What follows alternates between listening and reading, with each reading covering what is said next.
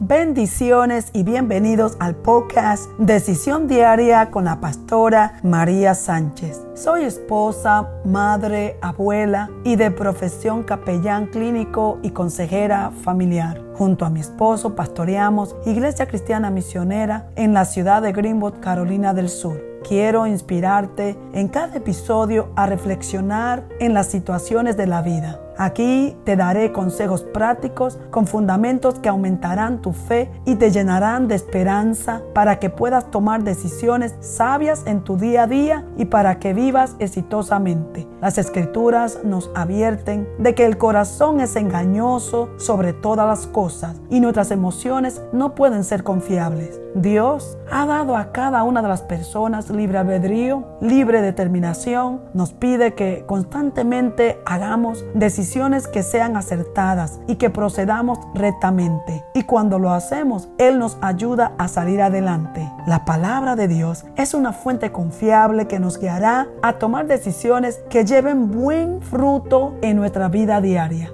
quiero inspirarte a dar un paso de fe para que tomes hoy decisiones que transformarán tu vida.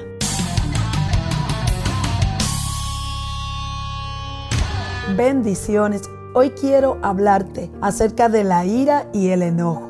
La palabra de Dios dice, todo hombre sea pronto para oír, tardo para hablar. ¿Será por eso que tenemos dos oídos, pero una sola boca? Job dice que es cierto que al necio lo mata la ira y al codicioso lo consume la envidia. La ira no solo hiere, sino que puede llegar a matar a otros, pero también puede hacerlo con quien la ejecuta. En Proverbios 2 se enfatiza el necio al punto da a conocer su ira, mas el que no hace caso de la injuria es prudente. Al punto es al instante, a diferencia del necio. El prudente deja pasar la injuria, no se envuelve en ella, no entra en su terreno, no se deja provocar. Mira el tema como de quién viene y le resta importancia. En Proverbios 15, 18 descubre una verdad devastadora. El hombre iracundo promueve contiendas, mas el que tarda en airarse apacigua la rencilla. El hombre prudente sabe que no está para echar más leña al fuego y su función es apaciguar y no promover contiendas. Un esfuerzo para no entrar en el juego de la reacción para la ira y el enojo. Otras personas toman un camino diferente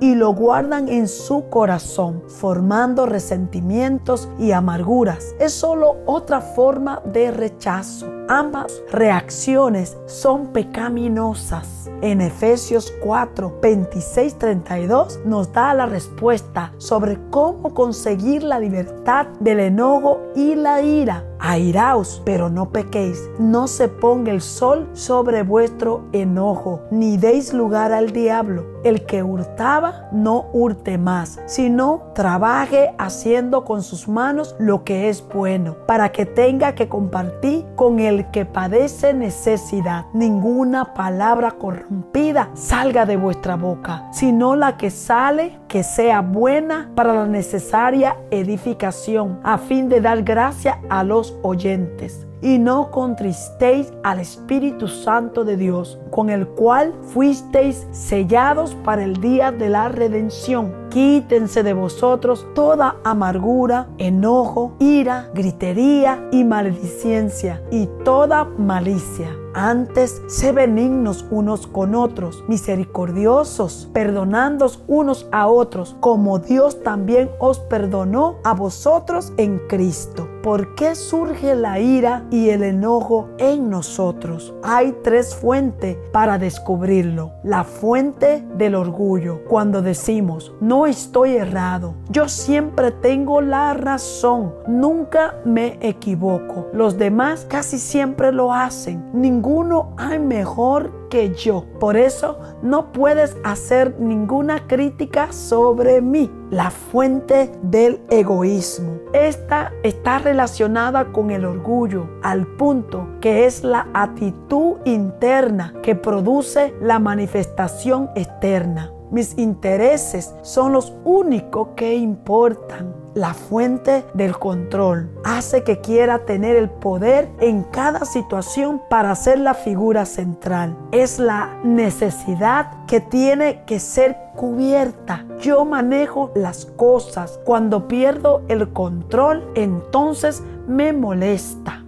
¿Cómo tratar el problema de la ira y el enojo? Algunas personas tienen la tendencia de expresarse con fuertes reacciones acompañadas de palabras hirientes que lastiman a los demás. La Biblia nos dice en Proverbios cómo responder a reacciones de este tipo. La blanda respuesta quita la ira, mas la palabra áspera hace subir el furor. En consecuencia, es necesario tomar en cuenta la recomendación de Santiago. Por esto, mis amados hermanos, todo hombre sea pronto para oír, tardo para hablar, tardo para airarse, porque la ira del hombre no obra la justicia de Dios. No actuar en reacción inmediata, sino esperar pacientemente, pensar y responder en sabiduría sin atacar a la persona. El hombre de Dios que crece en el conocimiento de Cristo manifiesta este principio de vida. La única manera de lograrlo es ser dominado de tal manera por el Espíritu Santo de Dios que sea Dios obrando en nosotros. Te invito a que haga esta oración y le diga Señor Jesús, reconozco que soy pecador, ahora me arrepiento. Escribe mi nombre en el libro de la vida y te pido, Señor Jesús, que me libere de la ira ahora, por favor. Libérame de la ira y del enojo. Dame dominio propio, por favor. Y te doy gracias porque en fe recibo la liberación del enojo y de la ira en el nombre de Jesús. Amén y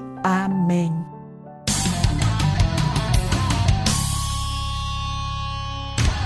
Gracias por escuchar mi podcast.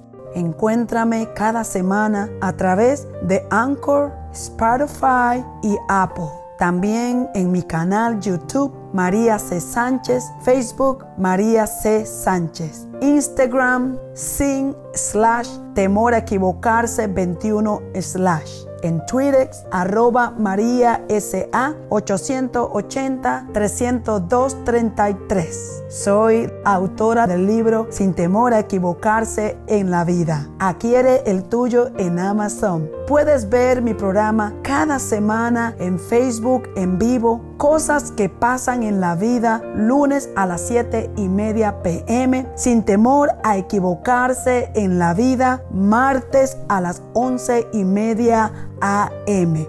No te pierdas el siguiente episodio. Gracias y bendiciones.